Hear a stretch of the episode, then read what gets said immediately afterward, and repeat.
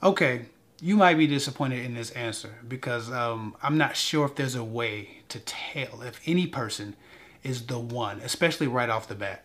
Um, I think that we do ourselves a great disservice, um, uh, especially women, uh, juggling this idea that out of all the 7.8 billion people in the world, there's one person that's supposed to be for us. I think that Hollywood has done a number on the psyche of a lot of people who think that um, because that's what is presented to us, it must be true. Um, there's not a one, there are a many. There are many people who are compatible with you. There are many people who have an intent to love, and there are many people who have the personalities, qualities, um, um uh, uh, strengths, and gifts and abilities uh, as well as uh, certain sequences of flaws that that complement who you are right? Uh, two people when they fit and when they belong together oh, or when they are just compatible uh, long-term compatibility when they have long-term compatibility uh, just have strengths and weaknesses that balance each other out that don't clash that are not adversarial to the health and progress and evolution of the uh, of each other right? So you can be madly in love with someone who's not the one but convince yourself that they're a twin flame, that they're a soul tie, that they're the one. All of these lofty ass ideas that somebody who's unfit for you somehow or another is divinely fit for you. And that shit is just, uh, it's not bullshit, but it should really be put in its proper box, in its proper place. Okay? There are people who um, you will love to the ends of the earth who will never love you then there are other people who will love you until their last breath, who you will never notice or never love them back, right?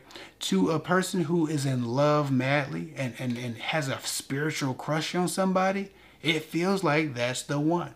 But if another person's divinity doesn't recognize your divinity, then how could you possibly be soulmates? Their soul and their spirit would be smart enough to recognize the pair right? So don't do don't do this to yourself where you you think the one or soul ties or, or, destiny, all of these things.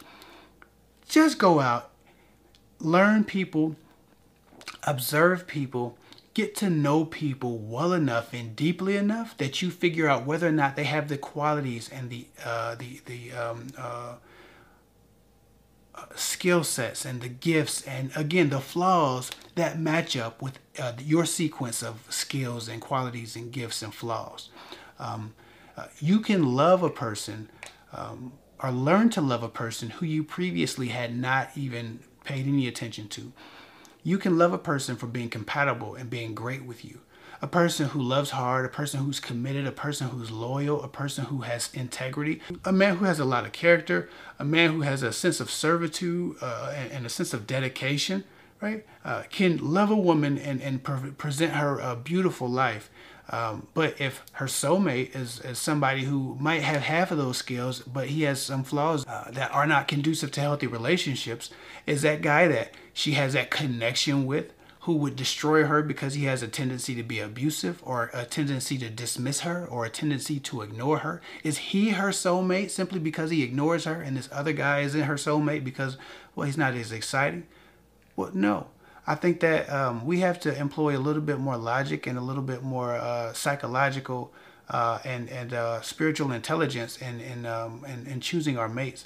Um, I believe that somebody can be a soulmate, but I don't think that that is like the thing that ties people together. Uh, we, we see enough in divorce court that uh, the idea of a soulmate uh, has, has, has done a lot to um, misdirect a lot of people. Um, it's not about necessarily being the one. It's, it's being one of the many people in, in this world who can uh, treat you well, who you can be madly in love with, um, who will serve you, and who will accept your service and honor that service uh, with an intent to serve back. Um, and that's not about being the one. It's about being, uh, again, a good enough person for a good enough person. I think for somebody to be a soulmate, they again, uh, from a spiritual place, has to rec- have to recognize your value just as you recognize theirs. A lot of y'all think a guy's your your soulmate, and he doesn't even believe in all of that stuff. A lot of y'all think a guy is your uh, like, twin flame or or you know somehow another d- divinely uh, intended for you, and he has no spiritual base whatsoever He looks at you and he'll have sex with you. He'll eat your food out your refrigerator and then he'll go off and he'll do it to another woman. But because you want him so bad, you start to tie all these uh, other, um, you know, lofty ideas to him. These things haven't served the dating community well, to be quite honest. They just haven't. For the four or five percent of people who have found what they consider the soulmate, uh, there are another 70% of people who have dated and dated and dated and dated and dated. Um, uh, I just wish we could get away from these ideas and start to qualify people based on who they are, what they represented, what they believed in, right? What they stood for, right? The the, the qualities and, and skills that they present to our life and, and that they accept from us. Uh, these are these are much better ways and much better methods to find uh, relationships. And I know I'm probably pissing a lot of people off right now, but if somebody's your soulmate, uh, for me, it just means that they have the gifts, qualities, skills, abilities, and intents and, and characters and personality traits that match up with you and your flaws and, and your whole sequence and your whole uh, uh, package of what you are right? If a person's weak socially and they get with a person who's strong socially, it could balance them out. That's a decent enough match. If somebody who is a trepidatious in the way they approach life and they get with somebody who's who's um, fearless and and and you know gun ho about experiencing everything, that could balance them out. If you have a person who's loyal and a person who's disloyal, there's no balance there, right? So it, you have to really consider the pairs. Uh, relationships are about making good pairs. Uh, the pairings that you that you choose uh, a lot of times dictate the success of the relationship much more than these ideas of they them either being the one or not the one. There are too many damn people in the world for there to just be one. That doesn't even make sense. In almost no other realm will we see 7.8 billion options and think, oh, there's only one right answer. That doesn't make any sense. Um, there are plenty of right answers. Maybe there's a one in your town, there's a one in the next town town over, there's a one a next state over, there's a one in the next country over, there's a one in the next continent over. Maybe there are the seven, maybe at least damn seven continents. Maybe there are at least seven, but on each continent, if you can't find somebody that you are compatible with on, on at least one on each continent, uh, then I don't know what's wrong, you know. But again, that's what again it doesn't make any sense. The one pick a man who who honors you, who respects you, who serves you, and who accepts your service and mirrors your service. Pick a man who has natural skills and abilities that pick your natural weaknesses up. Pick a man whose intent to love you matches your intent to love him. Pick a man who has the the personality traits that give you the most fulfillment. If you like a calm life and you don't want a bunch of ruckus and you don't like a lot of drama, then go find you a man who has the same idea of peace being the king of your home. If you like a lot of excitement, you go find someone who likes a lot, a, lot of excitement. If you have to get out a lot, you go find somebody who's adventurous. If you're a homebody, go find somebody who appreciates that a little bit, right? If you feel weak and you want to feel stronger, get around someone who who who you know evolves you through uh, through association with new experiences. If you can't cook, you should probably find a partner who can cook. If you're a conversationalist, find someone who can talk to you back. Find an intellect that matches your intellect, people with similar interests who also have an intent to love. There are thousands of combinations of people, and uh, you know, many of them work, many of them don't. But this idea that they are the one or not the one based on your emotional complex and your and your idea of uh, uh, this lofty idea that somehow or another they were predestined or pre-chosen doesn't always work out. I think that God has a lot in store uh, for for many of us, and um, I think that there are pairs that are are, are presented in a divine way.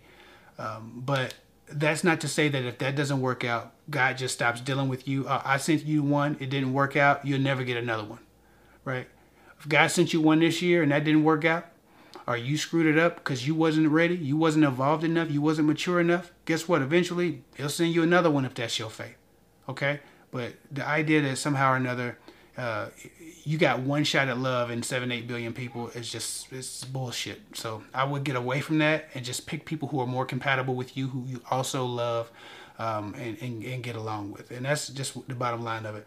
People who are together for 70 years, 60 years, 50 years, always cite their friendship and their ability to just get along, their ability to compromise with each other, right? Understanding that they have differences, they won't always agree, they won't always be happy, they won't always be fulfilled, uh, they won't always be excited about each other, but they compromise and they serve each other. And so they always come back to each other because they're friends, they compromise, they're partners, and they're a team. Get you a person who's a teammate, a great teammate. That, that person could be the one, they could be one of 30, but get somebody you're compatible with who understands the value of a team and, and the friendship that a, a couple's supposed to have. Not necessarily because you're you're you're attached to them from this idea because uh, they might be the one or, or spiritually you're supposed to be with them.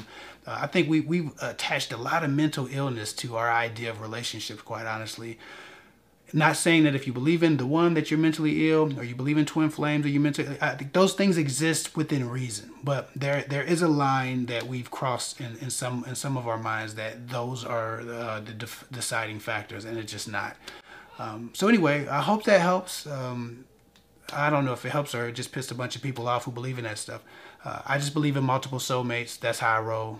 That's what I believe. Uh, nobody is irreplaceable. Beyonce said it. Maybe that's what I should have lit. That's how I should have lit this video. Beyonce says, "Don't you ever for a second think you're irreplaceable." Maybe those aren't the words exactly, but I'm sure you agree with Beyonce, right? So take Beyonce's advice. Nobody's irreplaceable.